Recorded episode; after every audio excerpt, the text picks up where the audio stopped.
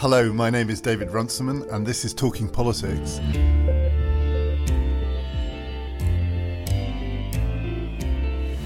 we're here. They want you at home, right? Right. Oh, so that's a latte. That Okay, right? I'll take it. Yep, that's fine. Coffee's coffee. We are now two days out from the inauguration of Donald Trump, Listen to like old time newsreels. It's just very But do you like Kennedy? Actually, I like Kennedy's cadences. and we want to talk about presidential inaugurations, but not spend too much time talking about Trump because we will have plenty of time to do that in the future. I mean, I think the thing about it also is that you really get away with an underwhelming speech at a venue like that because of the pageantry of Oh, it. I don't is know. so no, Carter's is so bad. I so wanted to. no, that's So what we've been doing this week, and I should say I always forget to do this, I'm joined by Helen, Maha, Aaron, and Chris Brooke, Welcome back, who's to be distinguished from Chris Bickerton, who we had on last week, and I forgot also to announce. Washington second is good. Yeah, I agree. but I also sort of like I'm trying getting it in. Today's the anniversary of Eisenhower's farewell. We've been looking at past inaugurals, trying to work out which are our favourites. Some of our favourites, I should warn you, are the well-known ones, but not all of them. There are one or two surprises here. But also just to try and get a sense, because it's an amazing thing. I don't want to sound too kind of sentimental about this. It's an amazing thing to read these. We haven't read all of them, but to read this sequence of speeches.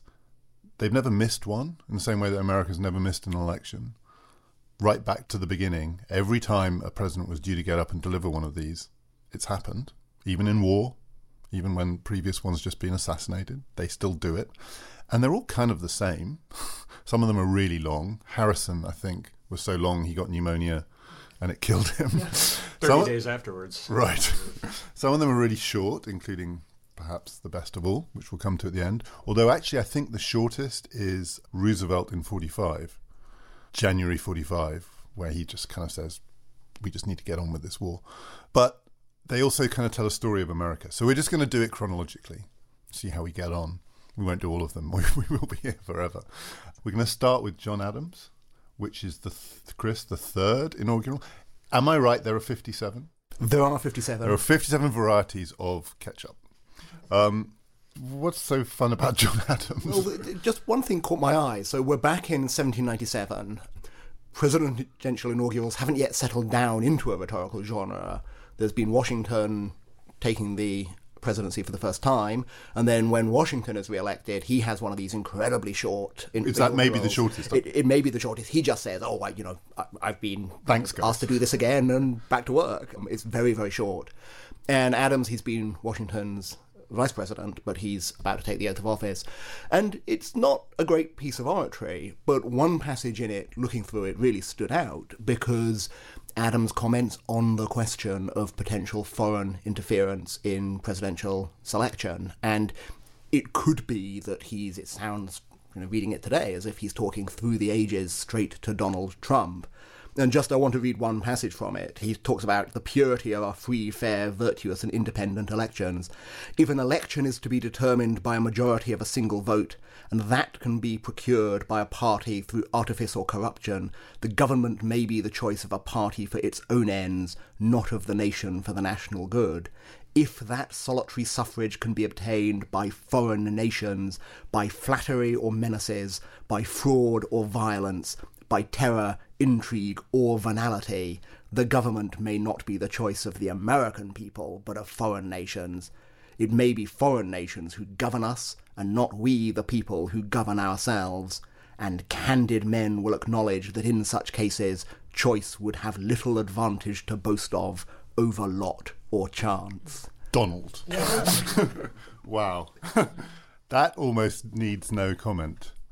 So, in the spirit of we're at, we got to get through 200 plus years. Next one, Aaron. Is this your favourite? So, would, would next the next one was Jefferson, and, and Jefferson's 1801. So, the one that Chris was talking about there is not one that tends to crop up in these. I was looking at USA Today today, and it had its list of the best inaugurals, and it was the usual suspects, and it included Jefferson 1801. So, what's so great about Jefferson 1801? Uh, well, Jefferson 1801 comes after the election of 1800, which is by far and away, though the United States hasn't had that many presidential elections at this point, was a incredibly partisan and polarizing election. It's sometimes referred to as the United States' second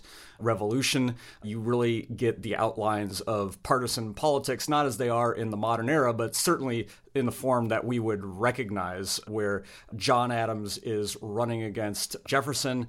You actually have splits in uh, John Adams' Federalist Party between Adams on the one hand and Hamilton on the other, who, if you are a Broadway fan, you might have heard of Alexander Hamilton before. Coming to the London's West End. That's right. I have my tickets. Apparently, Maha has tickets as well. We, so let's just talk about Hamilton for the rest of the show. No, and it actually goes to the House of Representatives because Jefferson and Burr tie in the Electoral College, which is still with us today. Historians have said, well, you know, really, Adams should have won because slaves should not have counted as three fifths of a person. So the Electoral College was a major debating point there. So it, it's got a lot of echoes of today. And and the election itself was unbelievably dirty, right? They Yes. they accused each other of things that do make what we've had recently look relatively tame. Right. I mean, well, not relatively tame, tame, 'cause it- uh, but I mean, yes, nothing you know, Jefferson is tame. basically being accused of being a French agent.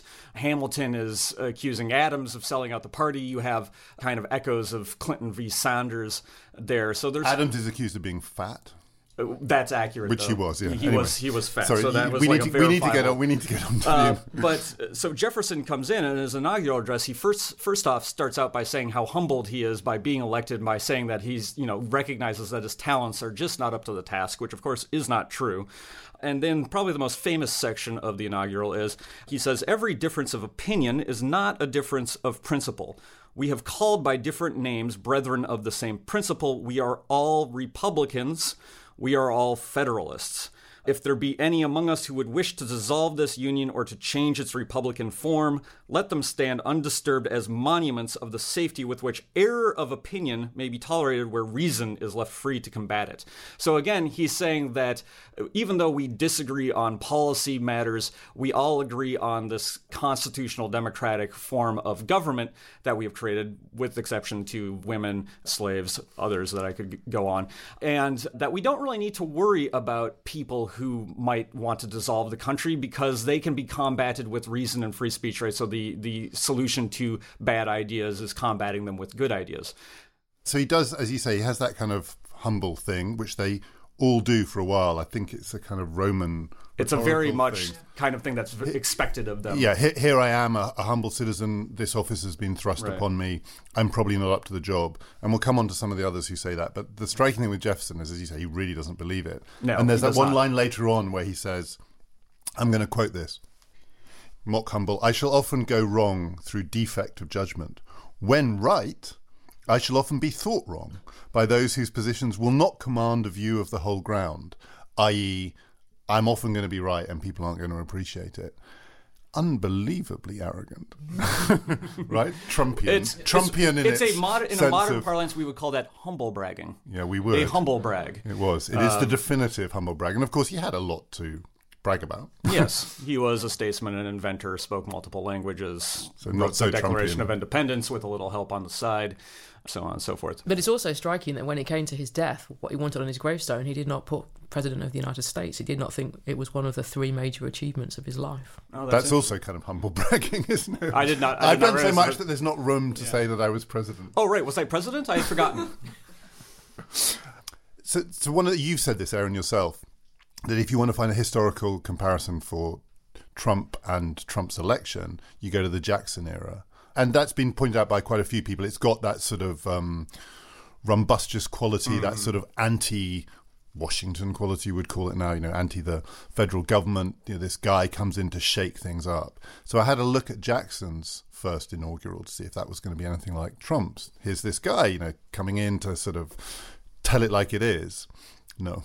so it, it- it has two qualities which I'm guessing we're not going to get on Friday. One is I don't think he's sort of being artificially humble. He just sounds like he is a bit overwhelmed. Um, and he does genuinely imply that he's a little nervous as to whether he's up to the job. I don't think, if I was Trump's speechwriter, I would get Trump to go back to this rhetorical device. I think it'd be quite effective, but he's not going to. And then secondly, he says, basically, you have elected me to stop the government spending money. I am here simply to impose on American government real frugality. Trump's not going to say that either. So actually, Jackson was the Tea Party candidate, right? So say a Tea Party person had won. Plausibly, they could have come in and said, "This is now the moment to stop spending money." It is, but in some sense, though, that's what Reagan ends up saying. I mean, the first part of Reagan's speech is pretty ideological.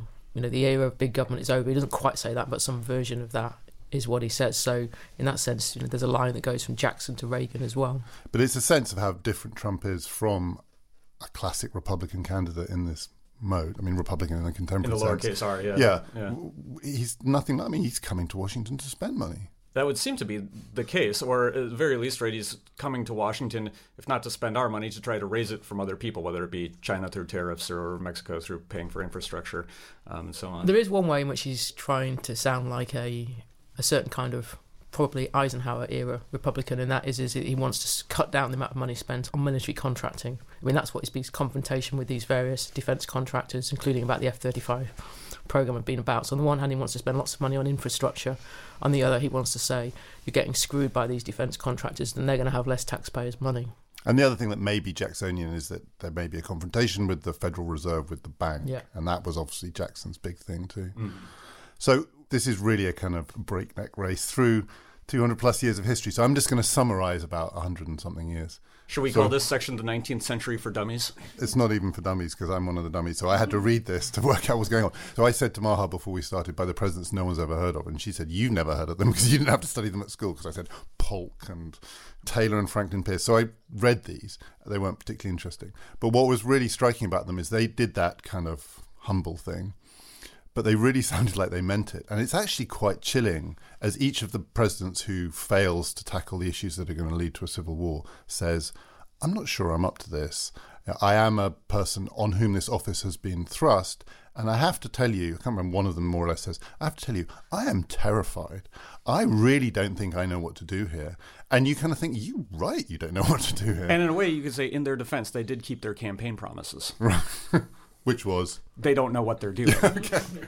And then Lincoln, who in many ways does change everything, and he just changes the total rhetorical tenor of these addresses because he comes in in 1861 and he says, I know what I'm doing, I know what I think, and there's no kind of either fake or real humility in his address at all. There's none of that kind of, which he could have done. I'm this guy from nowhere who's, it's just, I'm here and this is what's going to happen. But the ones before that, it's almost heartbreaking. You kind of want to say to them, you're meant to be reassuring people. It's all very well to be Roman about this, but seriously, you don't know what you're going to do? So, and then there's a civil war and then other stuff happens. And then we then, then there's other things, and we get to 1933. So we now come back to one of the ones that is one of the classics, and we we might come back to Lincoln at the end. So Helen, what do you like about Roosevelt in 33? What I like about it is two things. First of all, it, it's almost like New Testament like in its righteousness. It's just full. So there's not a lot of humility in it's that one. full either. of fury, and uh, the best line in it, I think, is is when he says, "The money changers have fled from their high seats in the temple of our civilization. We may now restore that temple to the ancient truths." I mean, this is not somebody who thinks you just need a bit of fixing of, you know, a bit more federal government intervention in America and you're going to get it out of the depression. This is someone who's kind of saying that in some respects America is now rotten to the core, it's been made rotten to the core by finance, and he is going to engineer a change that is going to allow the restoration of America's ideals. And it has that tension in it all the way through between the idea that he wants to restore something that's lost from the past and appeal to people who he describes as forward looking. I don't think he ever really resolves that tension, but the powerful parts of it are the parts that are about restoring a lost republic, lost ideals. The other thing I quite like about it is that in some places it's simply funny. I mean, he's sort of describing these things that are happening to the United States, and then he suddenly says, We're not suffering from a plague of locusts. As if this was one of the possibilities that of all the disasters that could be, you know, befalling America in the in the 1930s. And what is um, striking is that he is very much in this vein, but he's certainly not alone in this vein. Is is how biblical they become in the 20th century. I don't think Trump is going to go down that road So, at all. so they go from Roman to biblical. It is, with the exception that Kennedy, I think, mixes the Roman and the biblical. But, but the, the transition inaugural in that sense is, is Lincoln second because Lincoln second is the one. I mean, he, he begins like Theresa May, saying, "I'm not going to give you a running commentary on the closing stage of the Civil War, the the progress of our arms." He says. Then there is this Roman bit where he has these balanced parallels about the different sides in the war, and and the war came. Then he snaps into the history lecture, and then he seamlessly slides into the role of Old Testament prophet, and he can do that because he's called Abraham, and the circumstances are extraordinary. But that's where you get the biblical resonances laid on thick. It is, but I think that it, they then disappear for a while, and then they come Absolutely. back. And then Roosevelt is the person who who really brings it back, and he ties it though, as I say, to this critique of the corrupting influence of finance on civilization. So Roosevelt's one is obviously famous. Its catchphrase is "Nothing to fear but fear itself." The other thing that's striking about the speech is the bit towards the end where he says what he will do if the crisis continues.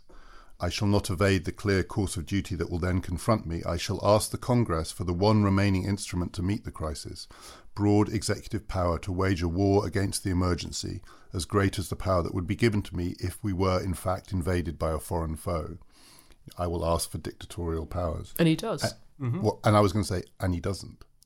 Well, he does in the sense of, of tr- in, is that he wants to you know rip up the constitution about the Supreme Court. Right, but the thing, the one thing that he doesn't do is try to bypass Congress at any point in his presidency.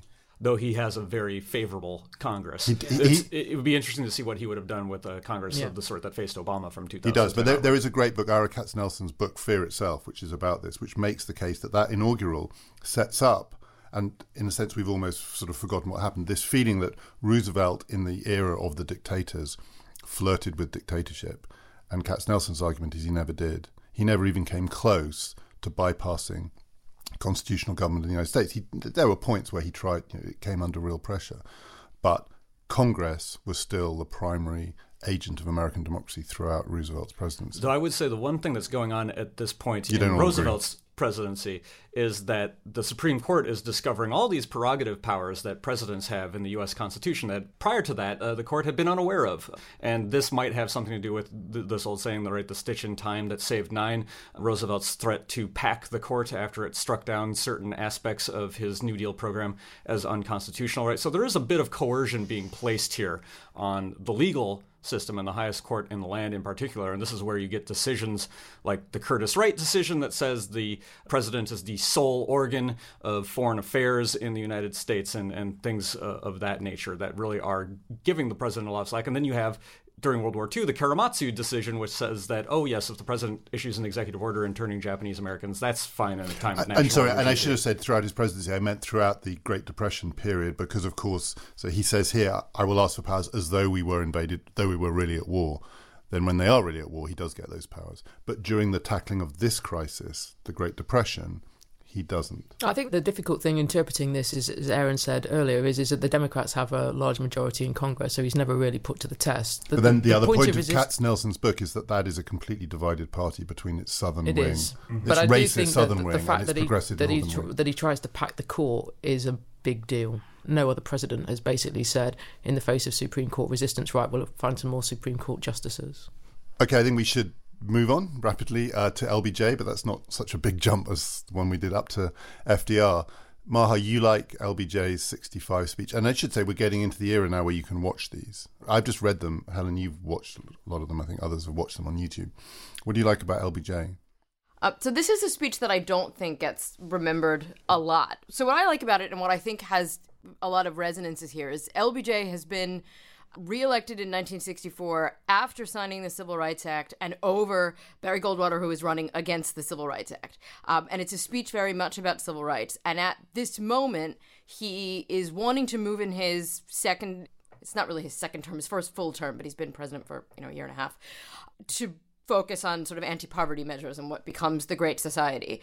It's a speech about trying to fold the Great Society measures in with the ongoing civil rights movement and the fact that there will be voting rights legislation later that year. And what I think is interesting about it for this moment is marrying sort of a discussion around class and poverty to a discussion around racial justice.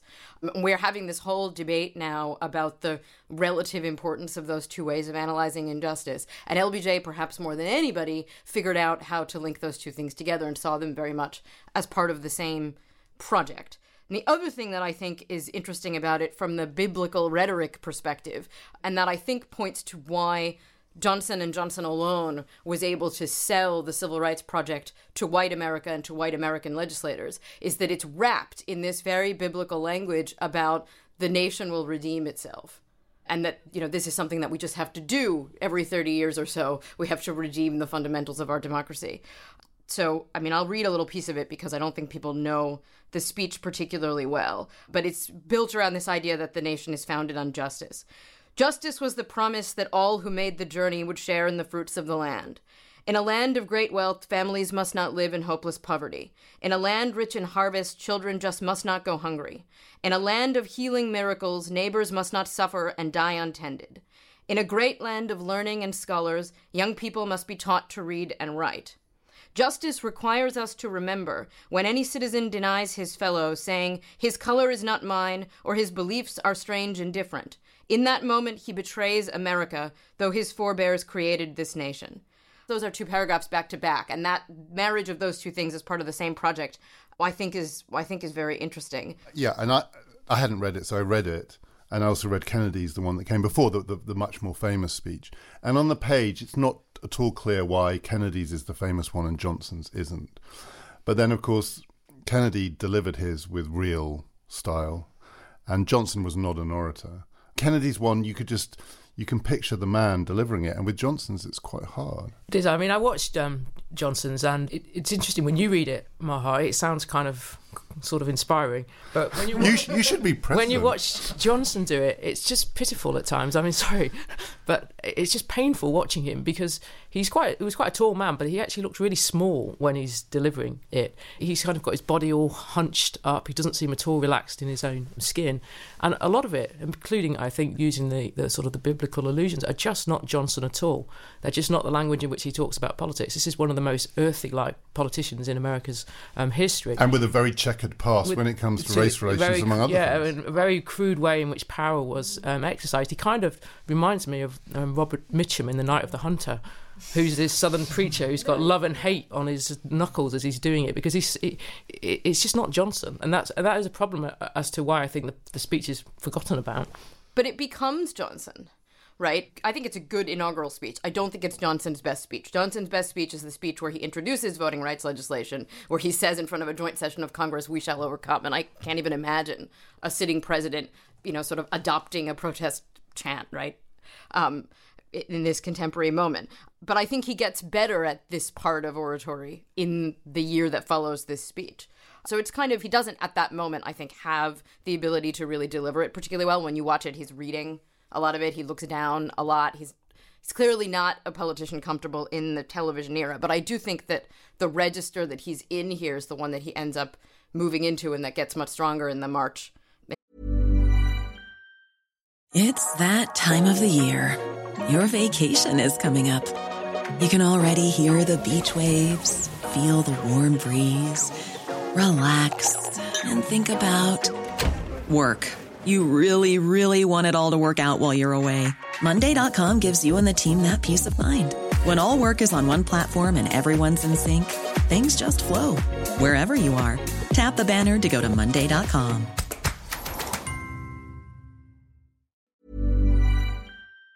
in the March speech.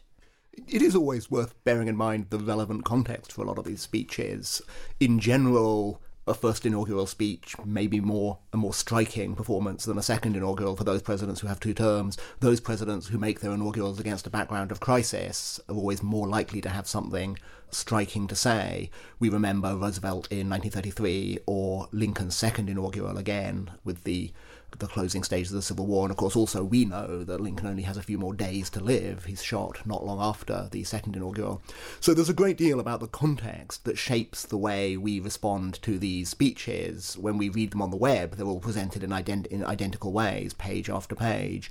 But those contexts matter, and I think that contrast comes out with just thinking about Johnson and Kennedy. Kennedy is the new president, it's a generational turnover when Eisenhower gives way to Kennedy.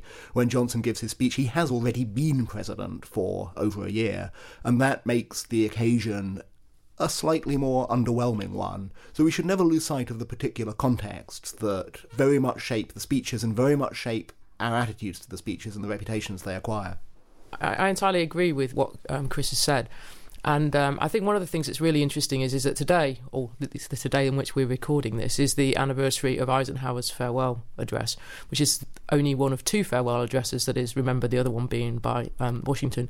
And if you look at that and put it back to back with Kennedy's inaugural address, which comes a few days later, what you can see is is something about that political moment at the height of the Cold War. You have got an old man who has kind of been worn down by the presidency. He finishes his speech by saying he's looking forward to becoming a private citizen again. And you've got this apparently young man, though actually rather ill man, who is almost welcoming all the burdens of the presidency um, upon him. And, and that comes out very strongly in the physical way that they look in delivering these two um, speeches. They are Cold War speeches, and they are both of them actually aspiring to try to achieve the same thing peace.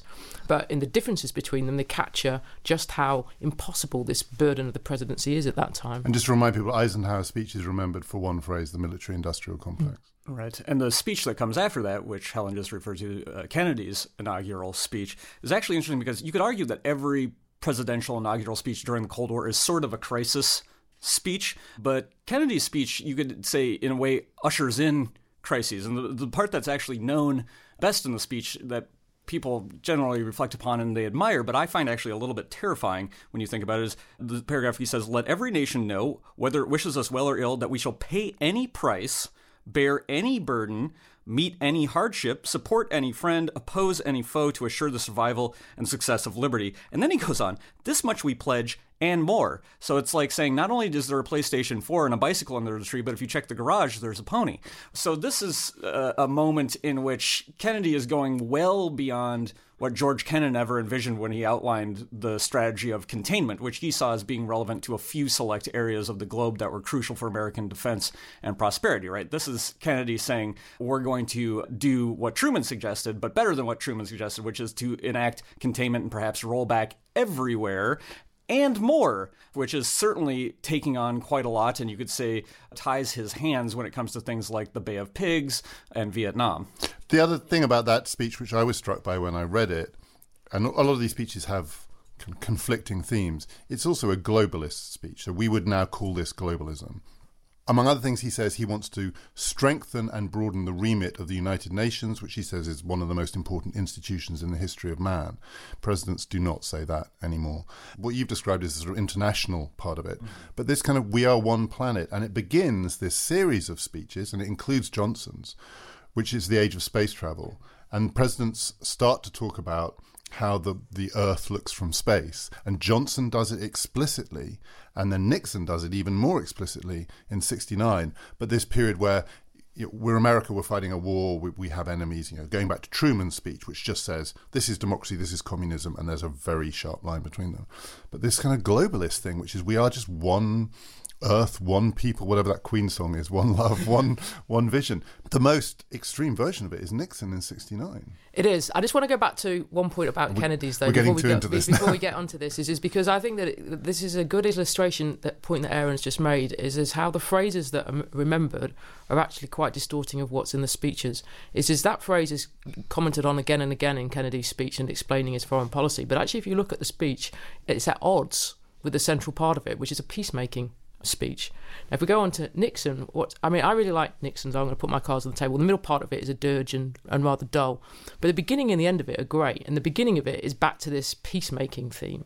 Nixon wants to be remembered as a great peacemaker. He wants to end the Cold War. That's what he's essentially saying um, at the beginning, and it's against this backdrop in which presidents have simultaneously, as David said, commenting on sort of the whole of humankind in relation to space, and at the same time talking about humankind's capacity completely to destroy life on Earth via nuclear weapons. They're the two themes I think that run through the, the 60s and the 70s speeches, and Nixon does them both. But he finishes with this kind of really, I find it, I have to say, moving sort of peer into what it is like to have seen the earth the way that God has seen it, and to talk about as being, I think, its fellow travellers on earth, and that it is a it is an appeal to the whole of humankind. This isn't just about my fellow citizens of America. This isn't just about the American Republic, that this is something much more than that. And it, one of the reasons why I find it moving is, is because here is this man who's aspiring to greatness to take all this on board, and he, he actually ends up completely, obviously, destroyed by the presidency. And as Henry Kissinger put it, that he was a man destroyed by a third rate burglary, and that is a fate of biblical proportions for a man who had the aspirations that Nixon did. And they're all there in that speech. And imagine what he could have accomplished if he had been loved. Yeah. okay, let's talk about a couple more. So I'll just very briefly talk about Reagan um, in 81, just because, again, I, I, did find it, I don't want to oversell this, but I did find it fascinating reading these through in a kind of sequence because it's like a story of America. The sort of Roman bit, the fake humility bit, Lincoln saves the nation, we go through these world wars, we're in the Cold War, the space age. And then Reagan comes along and he delivers a speech which to me is different from all the ones that have gone before because it's like a speech from a movie. I mean, I'm not just saying this because he was a movie actor. It's like the speech you would imagine a screenwriter writing for a president who was delivering an inspiring inaugural address in a film. And it ends with this line, which to me is totally different from all the other ones. So I'll just do the last couple of bits. We need to believe in ourselves and to believe in our capacity to perform great deeds, to believe that together with God's help, we can and will resolve the problems which now confront us. So that could come from a lot of presidential inaugurals. This bit couldn't. And, after all, why shouldn't we believe that? We are Americans. That's like a sports movie. That's like the speech you get at halftime. You know, we are the Crimson Tide. We are the sort of quacking ducks, whatever. We can come back. We're 7 0 down. And also, it made me laugh because it's just got that kind of why shouldn't we believe that? We're Americans. We'll believe any old nonsense. Sorry, I shouldn't say that. But and at the same time, it moved me almost to tears. I should point out that I'm actively crying right now because both because David referred to the quacking ducks and not the mighty ducks, and because I am that much of a sap for but it's it's a different register. I, I, mean, maybe they're all a bit like this, but it just has. I, did Peggy Noonan write this speech? Do we know? We should check this. Nobody knows. Nobody knows. I think the thing as well as about it is is that this is the age of somebody who has come out of the entertainment industry to be president, as as you just said. I mean, it's not that there's not quite a number of references to God in it. I mean, in that sense, he's not stepping outside the biblical tradition, but there's nothing biblical in its phrasing nothing biblical in the syntactical structure. It's, it's a storytelling speech. It's a storytelling and, and speech. Each yeah. story is a little story and it's personalised. It's the age of anecdotes. It's, yeah. Exactly, that's the word. It's anecdotes about people, people who sacrifice themselves yeah. and so on. I mean, it starts off with this defence of less government which it's not very anecdote based at all. It's just quite a partisan speech, the first part of the speech, much more so than any of the presidents that had come prior to Reagan. And then it becomes all about American heroes, and which very much done via anecdotes. But the thing why it works in its own terms is, is because Reagan's completely comfortable in his own skin delivering that speech. Is it's a completely different style of delivery to Kennedy's, but it's just as good a style of delivery as, as Kennedy's in terms of the match between what he's saying and how he's saying it. And we may get a version of that on Friday. I think that Trump's will be not dissimilar to Reagan's. Okay, I want to talk about one more, and then we'll maybe wrap up by just saying a couple of words about Donald Trump. A really important speech was George W. Bush's second inaugural. Actually, his second inaugural inevitably was much more important than his first because his first preceded 9 11, and his second was right at the heart of the war on terror. Um, as he famously said when he won his second term, uh, I now have some political capital and I intend to spend it. Um, and he was going to spend it in part on the promotion of democracy. So his second inaugural is a you know pretty clear, actually, well laid out statement of democracy promotion. It's in that Cold War tradition. These are our friends. These are our enemies. These are the people we will defend at whatever cost. We will defend human rights. We will identify regimes which we think are a threat to democracy. In those regimes, we will support the opponents of the regime who are seeking to promote democracy in those regimes. It's 12 years ago it's like in, in political terms, it's a lifetime ago. You, I'm trying to think of a reversal, and I know we've argued about this before. Is Trump actually a Republican? But at least he was elected on the Republican ticket. So for a single party, if Trump belongs to that party, to have overturned its philosophy of international relations so thoroughly as from Bush, W. Bush 2 to whatever Trump's going to say, because Trump doesn't believe any of that it seems like it can't possibly be 12 years ago that a Republican president was saying this, but I think that that's reflective of the fact that it isn't just the Republican Party that's been turned upside down since 2004. It's a great deal of Western politics, and a lot of it has come from the failure of what Bush was articulating in that speech, and obviously, most importantly, the failure in Iraq that has ripped up important elements of the trust between citizens and their governments. It has made the neoconservative position in the Republican Party a very small minority position. In fact, you're in some sense more likely now to see the neoconservative arguments being made in the Democrat Party, at least you were during this election campaign. It's been a world turned upside down since George Bush was articulating that agenda. I agree, and I think it's it's not just in this recent election. I mean, I know that in Britain and in Europe, Obama, when he was elected, was heralded as very much a change in foreign policy terms, but he's kept up most of the policies of the war on terror and most of the infrastructure of the war on terror from the Bush era. So, in that way, the positions that are being articulated in that second inaugural have been almost completely absorbed into what is now the Democratic Party mainstream foreign policy thinking. And so, I think it's part of in a way, the natural ebb and flow of opposition politics, that those positions would then find their way out of the Republican Party because it doesn't make a lot of sense for an opposition party to be treading on the same turf as the governing party on foreign policy if you're trying to make some kind of critique. I don't think that the neoconservative position in the Republican Party is totally gone. I think you still are getting some of it from you know, some of the older Republicans, your sort of John McCain types, are still talking about this, and that's why it's McCain who's holding the hearings on Russia, and it's sort of he's still, I think, one of Trump's more vocal critics on on foreign policy. But it is interesting to see, especially what's happened to the kind of foreign policy expert community of neoconservatives because they're really on the outs and a lot of them were the people who were signing the never trump letters during the election and you know saying they would rather vote for hillary than vote for trump and now all those same people are complaining that they can't get jobs in the administration which it, somehow it, it didn't click that um, that opposing Trump was going to mean that you weren't going to be employed. But I but I do think that part of the reason is because Obama's kind of kept up with with so many of those policies. And when you look at this sequence of speeches all the way through, like I said at the beginning, they never missed one. There aren't many where you think a president has come in and used the speech to signal a complete sea change continuity is is the continuous theme of these speeches, the continuous story of American liberty. I mean, maybe Roosevelt in '33 is one where it's like it's new now. I think Reagan's trying to do that as well in the okay. first part of the speech. Right, but it's it's still relative to what Trump could say. I mean, I just don't know, and we don't know. We'll see. I mean, he could maybe he'll go back and either in a mock way or really pay lip service to this idea of American continuity. But at least potentially he could give a speech which is radically different from everything that's gone before. I mean, there is a there is an arc that certainly runs through the Cold War through to Obama, where you you can link these speeches up. Maybe there's going to be a break. I think that's true, and the only caveat I would put to it is is that one of the things that I think is quite striking, and I think that in some ways Bill Clinton's one we haven't talked about is a kind of watershed. There here. are lots we yeah. haven't talked about. I should say is uh, is that particularly in, you know, in in the middle of the 20th century, there is a, a, quite strong streak of pessimism that runs through these speeches. And again, I, I kind of want to call it biblical pessimism. It's matched by optimism, you know, the age of space, but it's countered by what I think it's Kennedy calls is the destructive forces of science because of nuclear weapons. And, and just the fallibility of man. Uh, That's uh, yeah. the biblical And is, is, you know, Kennedy talks about the burden of a long twilight struggle.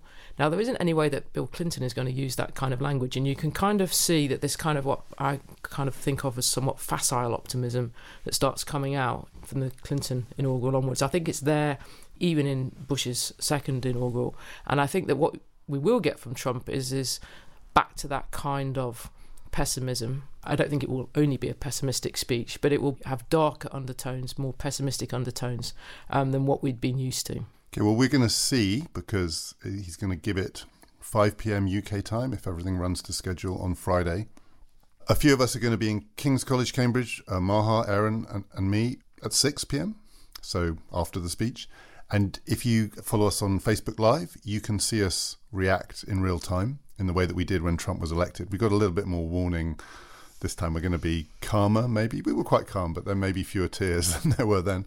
Who knows? Or we may be inspired. We may be crying like we've been crying through this podcast, moved by his rhetoric. Next week, I'll be talking to Jill Lepore, the New Yorker essayist and uh, Harvard historian, one of the most interesting writers about American politics, particularly about the Tea Party. And I'll be talking to her, among other things, about how you get from the Tea Party to Trump.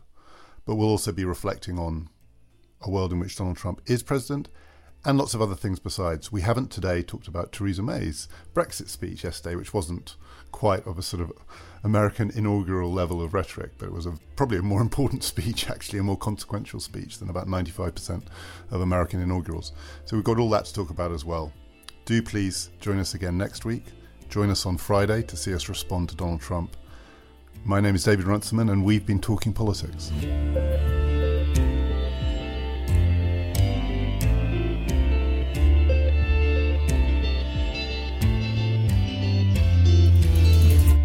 At this second appearing to take the oath of the presidential office, there is less occasion for an extended address than there was at the first. Then a statement somewhat in detail of a course to be pursued seemed fitting and proper. Now, at the expiration of four years, during which public declarations have been constantly called forth on every point and phase of the great contest which still absorbs the attention and engrosses the energies of the nation, little that is new could be presented. The progress of our arms, upon which all else chiefly depends, is as well known to the public as to myself, and it is, I trust, reasonably satisfactory and encouraging to all. With high hope for the future, no prediction in regard to it is ventured. On the occasion corresponding to this four years ago, all thoughts were anxiously directed to an impending civil war. All dreaded it, all sought to avert it. While the inaugural address was being delivered from this place, devoted altogether to saving the Union without war, insurgent agents were in the city seeking to destroy it without war, seeking to dissolve the Union and defied effects by negotiation. Both parties deprecated war, but one of them would make war rather than let the nation survive, and the other would accept war rather than let it perish. And the war came. One eighth of the whole population were colored slaves, not distributed generally over the Union, but localized in the southern part of it. These slaves constituted a peculiar and powerful interest. All knew that this interest was somehow the cause of the war. To strengthen, perpetuate, and extend this interest was the object for which the insurgents would rend the Union even by war, while the government claimed no right to do more than to restrict the territorial enlargement of it. Neither party expected for the war the magnitude or the duration which it has already attained. Neither anticipated that the cause of the conflict might cease with, or even before the conflict itself should cease. Each looked for an easier triumph, and a result less fundamental and astounding. Both read the same Bible and pray to the same God, and each invokes his aid against the other. It may seem strange that any men should dare ask a just God's assistance in wringing their bread from the sweat of other men's faces. But let us judge not, that we be not judged. The prayers of both could not be answered. That of neither has been answered fully. The Almighty has his own purposes. Woe unto the world because of offenses, for it must needs be that offences come, but woe to that man by whom the offense cometh. If we shall suppose that American slavery is one of those offenses which, in the providence of God, must needs come, but which, having continued through his appointed time, he now wills to remove, and that he gives to both North and South this terrible war, as the woe due to those by whom the offense came, shall we discern therein any departure from those divine attributes which the believers in a living God always ascribe to him? Fondly do we hope Fervently do we pray that this mighty scourge of war may speedily pass away. Yet if God wills that it continue until all the wealth piled by the bondsman's two hundred and fifty years of unrequited toil shall be sunk, and until every drop of blood drawn with the lash shall be paid by another drawn with the sword, as was said three thousand years ago, so still it must be said, the judgments of the Lord are true and righteous altogether. With malice toward none, with charity for all, with firmness in the right as God gives us to see the right, let us strive on to finish the work we are in, to bind up the nation's wounds, to care for him who shall have borne the battle, and for his widow and his orphan, to do all which may achieve and cherish a just and lasting peace among ourselves and with all nations.